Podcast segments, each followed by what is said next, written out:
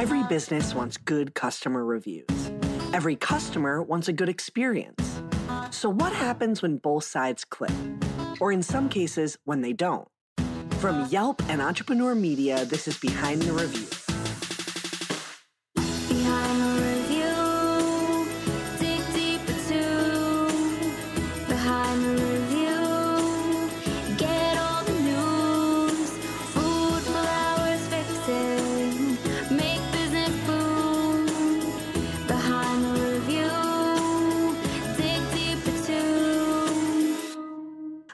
Emily Washcovick, Yelp small business expert.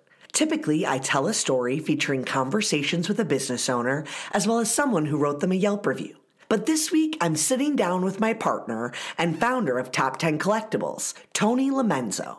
I've been with Tony for a little over six years, and I've seen his evolution from a brick and mortar business to full solopreneurship, predominantly online. We talk about reviews a lot, and honestly, I'm not sure why it's taken me this long to invite Tony on the show. He sells products on multiple online platforms that have review components, with one of the biggest being eBay. In this chat, we talk about how he puts his personal touch on things to surprise and delight customers and subtly encourage them to share positive feedback without asking for reviews. We'll also talk about troubleshooting customer concerns and how to reflect yourself online in a way that builds and creates trust with consumers. Let's give our conversation a listen. Very excited for today's episode. I have with me my partner, Tony Lomenzo. He's going to tell us a little bit about a brick and mortar business he used to work in back in the day, as well as his evolution to a fully online business and how he handles his online reputation across different selling platforms. Tony, thanks for joining me today. Can you tell everyone a little bit about your journey in entrepreneurship? Thanks so much for having me. I'm Tony, founder of Top 10 Collectibles. And yes, I did used to have a very extensive background in brick and mortar. I helped start a retail shoe store called Trusted Kicks. I ended up doing my own thing eventually and transferred into a fully online business, which has a wide array of things that I'm hoping to talk about today. Can you describe for everyone what Top 10 Collectibles is? You really sell an array of things, and I want people to get a sense of the type of items you sell and also the different ways that you're connecting with your customers, because we'll dig into that too. So, absolutely, with Top 10 Collectibles, the products can range from so many different things. We started with shoes, we transferred into sports memorabilia. That market itself is very prestigious and it has so many different topics sports cards, autographs, game worn items. A to Z list items. It's crazy. And then I've even transferred more into the lower end products like vintage CDs, DVDs, books, historical things. People can connect by purchasing a $2 product or a $2,000 product. And when you went out on your own and founded Top 10 Collectibles, you were really starting in a platform that had sellers with years and years of experience. eBay kind of ended up being one of the big platforms that you focused on. Talk to me a little bit about what that was like to try to grow an online presence in a landscape where people had been on there for maybe 10 or 15 years selling before you started. Yeah, it's crazy to see how hard it is to grow at first and then how you can grow. Like you said, a lot of people on online platforms like eBay, they'll have upwards of 10,000, 20,000 reviews accumulated, obviously with a lot of repetition and good business. But even starting on there by myself, I remember only being able to post maybe 25 to 30 things for a whole month. So they really even limit you, aside from the reviews, of even being able to post and create reviews, being able with limited posting. Yeah, and what I want to talk about a little bit is how you built up that reputation on eBay over time. And, you know, a big thing on Yelp is not asking for reviews, and you follow that same mindset on all the different platforms you're on. But we're going to dig in a little bit to the things you do to subtly ask for a review without actually asking. Before we dig into that, can you talk a little bit to me about those items that you consider when you started your online business of what can set you apart as an online seller? What are some of the things you do that you know contribute to you standing out when someone buys an item of yours? Like you said, in my own way, I feel like entrepreneurs and small business owners of any kind they create by themselves eventually their own personal touch. So, one thing that I do, and it does take time, I do handwritten thank you notes with every single order. And with my entrepreneurship, I've allowed myself to sell products that are worth two or three dollars upwards into the thousands of dollars. But either way, each order is personalized with a handwritten note and different arrays of small messages just to make sure people truly appreciate their support of a small business owner. And that's something that I've just created myself, my own personal touch and being able to sell wide arrays of products it allows anybody who purchases from me that chance to connect with me without asking for a review directly but a thank you note can go a long way with the personal touch. Yeah, and something I think that really helped you grow your reputation so quickly that I didn't even realize was the fact that you diversify products. So, something I remember you explaining to me once was if you want people to trust you when they're looking at an $1,000 card, for example, you have to have some feedback. And so, in order for you to get in the hundreds and now thousands of reviews, you sell all types of items. And what I love is like you go to the post office at least once, maybe twice every day so, what does it matter to you if some of the items you're only making a dollar or two dollars on because you're going anyway? But what I never thought of was you put that thank you in each of those items, and the person who gets the $2 DVD is like way wowed above and beyond because you took that time. And so they might be writing tons of reviews even though they only spent $2 in your store. Absolutely. And with any type of price point that I'm trying to offer, the same concepts apply to I just want to make people happy with their purchase. In this process of becoming full-time entrepreneur by myself, even shipping rates all inflated a decent amount where media mail shipping used to be one price and now it's actually more than doubled since maybe a two to three year span and there have been times many times in the past calendar year where people are paying more for their shipping than the actual product and that's just something that I obviously realize as the seller, they realize as the buyer, but whatever they spend or whatever price point I'm offering, I want that personal touch to connect with them without asking them for any type of review or going over the top. And something else you do is like, if it's larger ticket items, sometimes you'll throw in little free things to surprise them that are of no value to you. Talk about that. That's something that I've really come to appreciate is if people are going to trust me on that higher level or I said in the sports memorabilia world that prestigious level, I always try to think of little things that I can add in where it's not maybe as cool or valuable to me, but I know that even thinking of adding anything extra in today's world the buyer is highly likely to at least comment on it. And it's obviously not usually going to be a bad comment. They're going to say, wow, this person not only wrote the thank you note, they added in extra stuff that they probably had on their store and they were selling, but they thought it'd be a better idea and more kind to add something extra without even asking for it. And I think for you, you're always looking at the transaction as more than just that one sale. Like, sure, they just bought a card or a DVD or a CD, but you're hoping that they click through to your eBay store and buy something else or think of you next Christmas when they want to get something for their parent that they couldn't find at a store.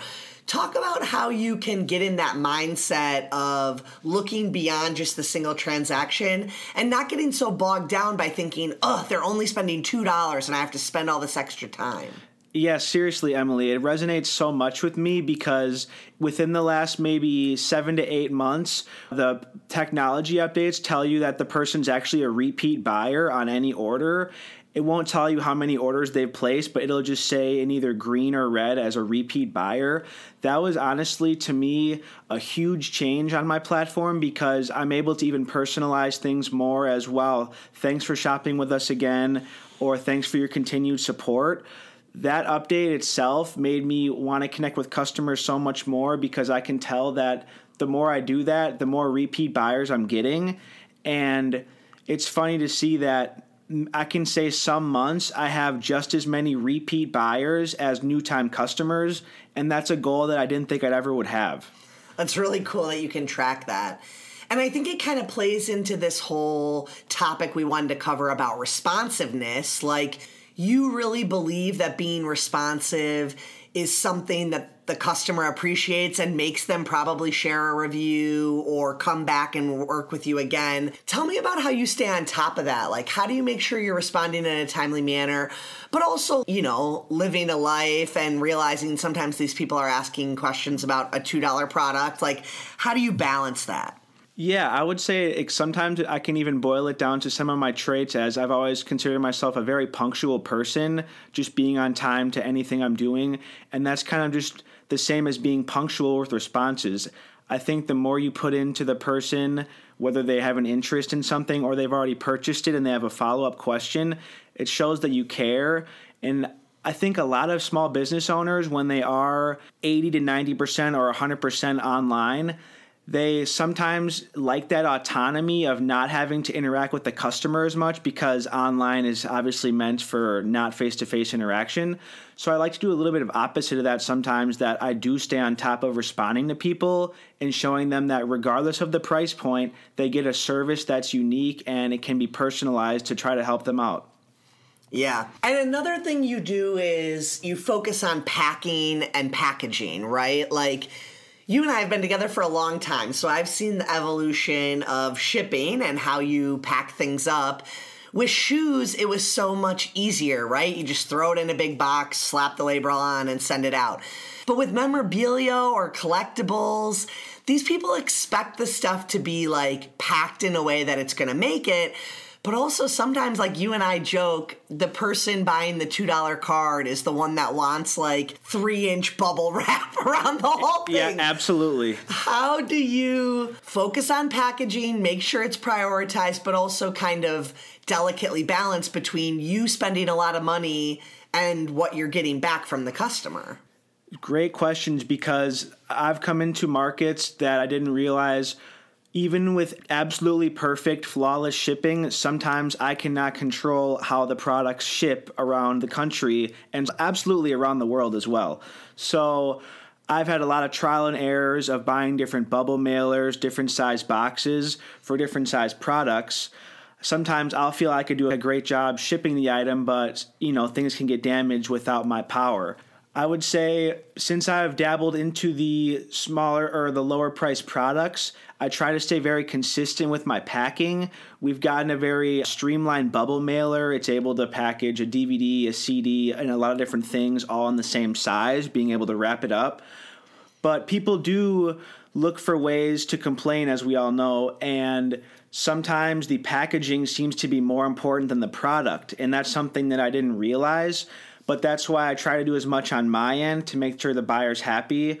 And with everything going up, they they do pay a lot for shipping, so it has become very important to try to keep it assembly line and consistent. Yeah, and something that you and I talk about is like also adjusting your own emotions and expectations when the customer's expectations aren't met, but it's out of your control. I mean, we always talk about the reviews when you get a negative one. Like, you know, be honest, it bums you out. Sometimes when you tell me, I'm like, oh man, is this to be the whole night that we're in a bad mood about the review? Yep. But like, you've gotten better over time. So, talk to me about what that feels like when you get a review and it feels like their expectations weren't even fair to begin with, and also how you've moved away from that and you've gotten really good at just like letting some of them go. Thank you. I think it's a it's a growth that I think a lot of business owners have to have. And even in such different markets, because my first thoughts are reviews equal the food industry and the hospitality industry. But I've come to learn that the reviews they matter absolutely. The negative reviews always create a reaction right away from an owner or any type of employee but it can be best to not instantly react and respond right away. I've learned that if i'm selling a product that's $2.50 it could somehow be more likely to get a negative review on a product that is $400 i've had so many more experiences of people being unhappy with a cheaper product as opposed to a more expensive one. And even that interesting fact has made me evolve myself of not being so harsh on the review because I can't control how somebody reacts to something that isn't as you would expect a negative review to come from. So reviews they come and go and when you're selling more I'm just hoping for reviews overall and if you stick to your plan you're probably going to get more good ones than bad ones. Yeah, and you and I talk all the time. Like, sometimes a negative review builds trust, and like, it's still frustrating when you get it, but you do a really good job of responding to people. Let's talk a little bit about how you actually like problem solve and do customer service when there's a problem because that's a big part of it, right? Like, it's not just about how you respond, but it's about how you react when they share negative feedback. You are pretty firm though, like you don't really give refunds, especially on smaller priced items. So, how do you handle that when they're upset about that and they leave a negative review? What do you do? What's your process? Yeah, of course. So I've always tried to study that the stuff I'm selling, I always want to have the best price online because I think online in the best way possible is the most competitive thing that I, I don't worry about, but I study. So I always know that whatever I'm selling, I want to have the most fair, fairly priced product, which is the most competitive price online. I think that a lot of negative reviews or people wanting refunds are tend to be situations where they say the product is only good, I say the product is like new, but at the end of the day, the product is not something where it would warrant a refund or make me buy more shipping labels and things of that nature. I try to offer them as many solutions as possible. As in, if they want to mail it back to me, I'll get them something new. I'll offer them to mail them something on us as you can keep it for this time only but sometimes you can just tell the outliers in reviews or people just expecting way too much for this situation. And i always try to keep my mind as optimistic and open as possible. But i think when you give them options and it still doesn't work sometimes it can show that maybe they're just asking a little bit too much and you don't have to beat yourself up about it or bring yourself down like i normally would have in the past and other consumers can spot those out too, right? Like they come to your page and they see over 2,000 reviews. When they see a negative one, it almost like is an outlier on its own. Have you ever experienced people mentioning that they chose you because of great reviews? Like we saw your reviews and so we bought stuff with you. Yeah, and it's it's actually as the technology is advanced on eBay, on Yelp, on all these places, people are able to see the review people leave for a specific product. So they're not going to be able to see the price that the person pays, but they can see, you know, if it's a pair of pants or a CD or a signed photo. They can see all of that and that they can see what review the person left. I think as many consumers are online as much as we are, outliers are easy to see. Sometimes they leave very extensive reviews over something that you wouldn't even expect a review on or sometimes they say things like this person doesn't care about their customers. Do not buy from them. Such bold statements over something that maybe someone wouldn't even leave a review on. So some of us have better feelers on seeing outliers for negative reviews but either way it's something that we can't always control and a negative review is going to come and sometimes it makes your business look much more authentic than just only positive reviews as you would hope for. You also looks at the positive reviews as an opportunity to stay in touch with a customer, right? Like you reply to those too, even though you get so many. Absolutely. How do you think about replying to positive reviews and how do you prioritize it or find the time for it? I always love to look at just unique one or two statements that people will leave me that I've never heard before. That's what I love. I love hearing something new in a review, obviously something good new instead of some, not something bad.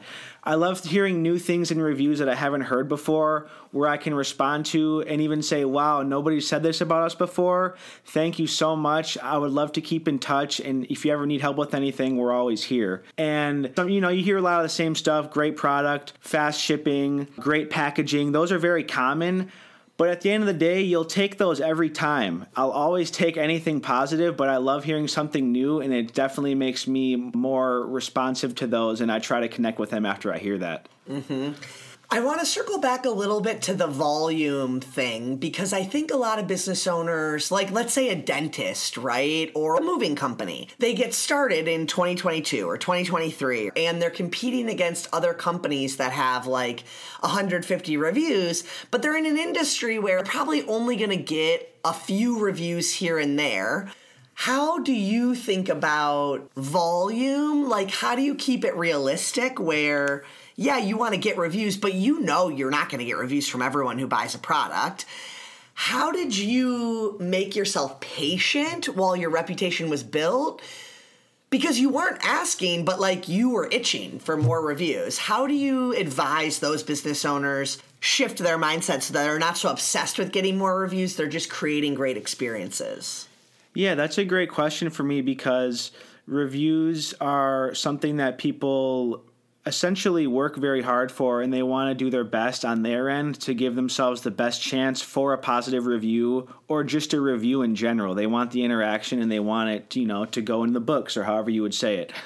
Like you said with moving companies or even maybe expensive restaurants, the reviews aren't as likely to come right away and especially with something that's more expensive the review might be more important because you know you're not getting them as often and it's going to have so much more of an impact so, with myself in the high volume online industry, I thought to myself, I'm not going to get a review every time, but if I can do my part, I would love to get a review every one out of three sales or one out of four sales. I thought that was a realistic expectation, and I think and if a lot of online sellers heard me say that, I think they might be able to relate to that and make it a realistic one. So if I can get a review of any sort, hopefully a positive one, if I can get a review of any sort out of 25% to maybe 35% of my sales, I'm totally okay with that and I'll take that all day. Some days I'll get less and some days more, but that's that's a good ratio I think that I like to stick to. That is a really good ratio. I've never asked you about that before. Okay, I want to talk about some other business tips that you can help my listeners with just because of the nature of your business. So the first one is about building this customer base and creating yourself as an expert or like a go-to person in the industry. And you do that by being present on sites like eBay and things, but you also are very active in online groups. Like Facebook is a huge area where you have kind of built up a reputation. Talk to me about how you decide what places you want to gravitate towards online and then how you show up so that people see you as trustworthy and someone they might want to do business with.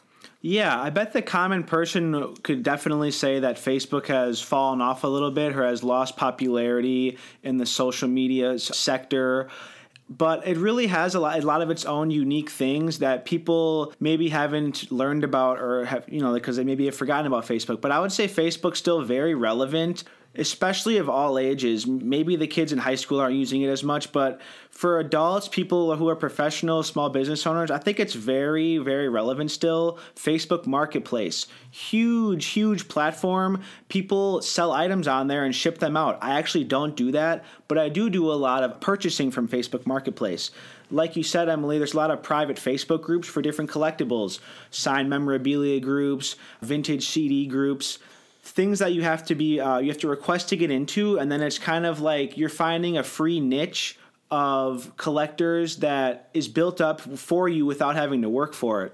So it's kind of popping your head into different groups and different niches and connecting with people with your own work but the big community is already built and you just kind of have to interact with what's going to work for you and you know, there's something about setting expectations there too. I mean, I've seen it before where you post something in there and people will start to maybe be like, ripping on price or like yes. different things and you jump in and like you're very responsive and friendly but you also set a clear expectation from the start of like what it's going to be like doing business with you absolutely with facebook i try to keep my mind very open because sometimes i'll post 20 things for sale I won't get one reaction. I'll probably put in over an hour's work prepping photos, descriptions, little things to hopefully make something sell.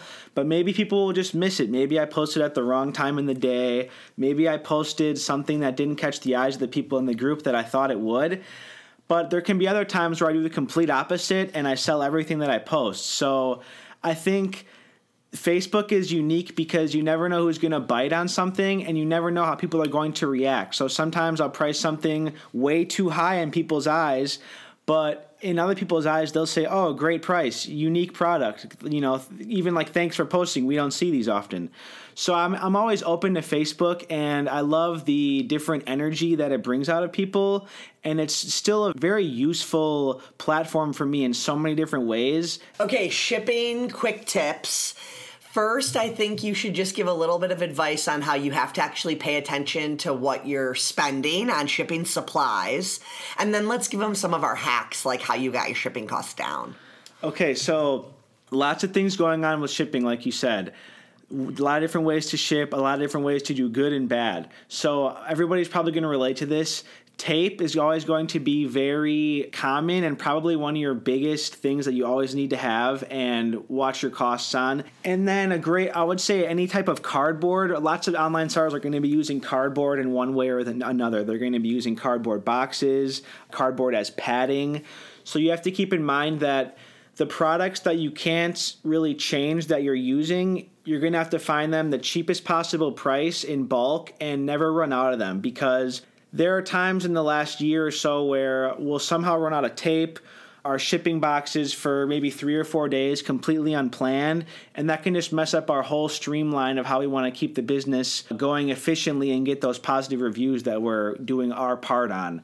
Another thing would be don't wait to ship stuff out until the last moment. If you're able to ship something out as it sells and as your payment is received, do it in that moment while you're thinking of it because it's the things that you can't plan for that will back you up and really set you back. And an example of you not doing your part and where the chance of getting a negative review is much more likely. So, the best thing people want to see on your reviews is fast shipping and I would say followed up by good packaging and good communication. But I think fast shipping to me is music to my ears.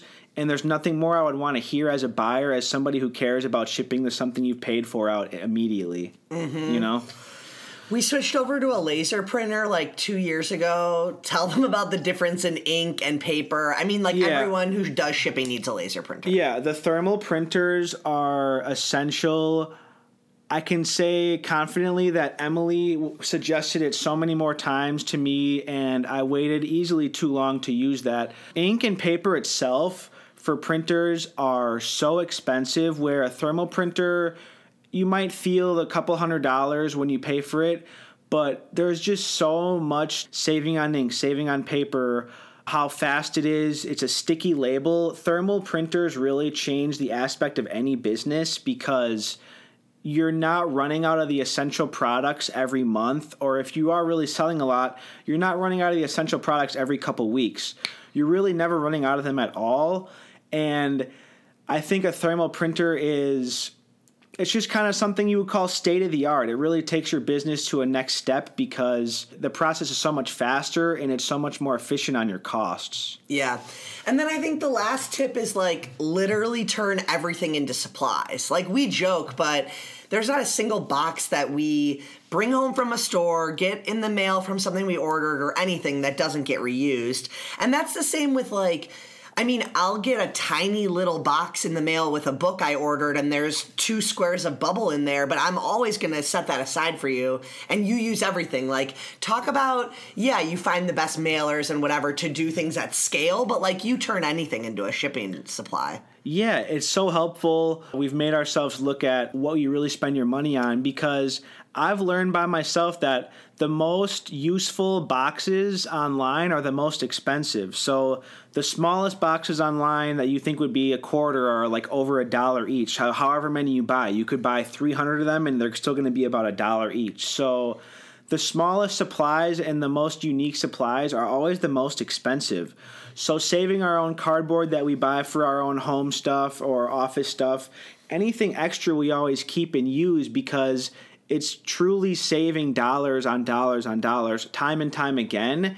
And the most essential supplies are never really going to get cheaper and they do sell out even, which makes it even more frustrating when sometimes you throw them away or you know, if when you don't think about it, it really does add up, even if it is just a couple dollars here and there. This has been awesome. So I think in summary, there's a couple of main takeaways here, and then you tell me if we're missing anything. The first is you need to create experiences that wow your customers and are worth reviewing. So for you, it's of course having great product, but it's good communication, great packing and shipping. It's also responsiveness and that extra touch of doing a thank you card and really showing Yep. that you care. Then it's also about replying to reviews, both the critical ones and trying to provide solutions, but being realistic and not bending over backwards in a way that's taking your energy away from other customers.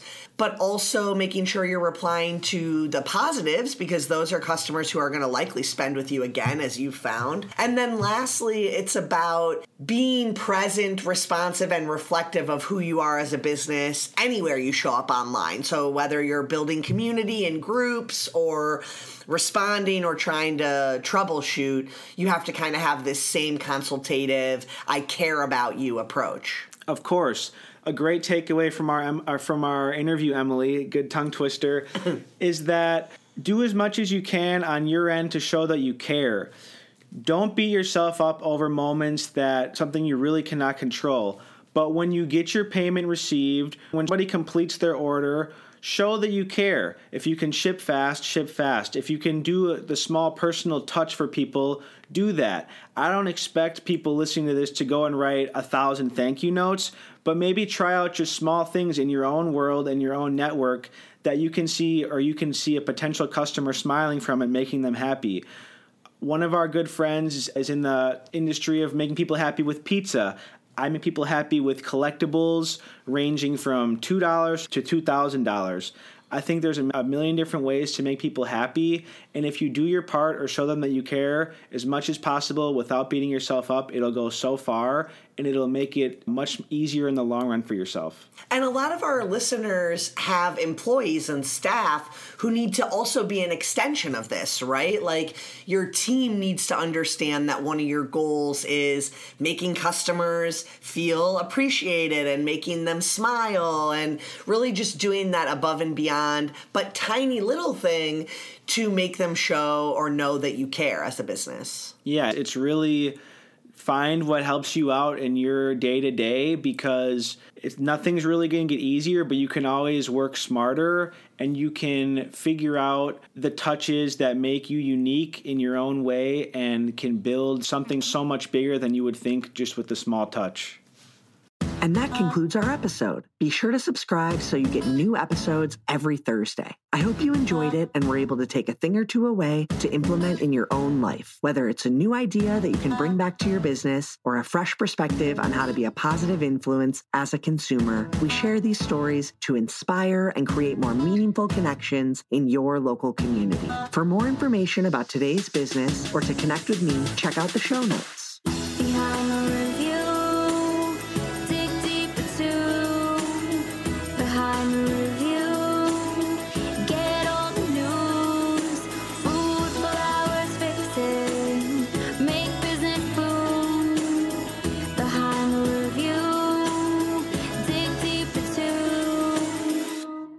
Episode featured a conversation with my partner and owner of Top 10 Collectibles, Tony Lamenzo. To learn more about the story, check out the blog post.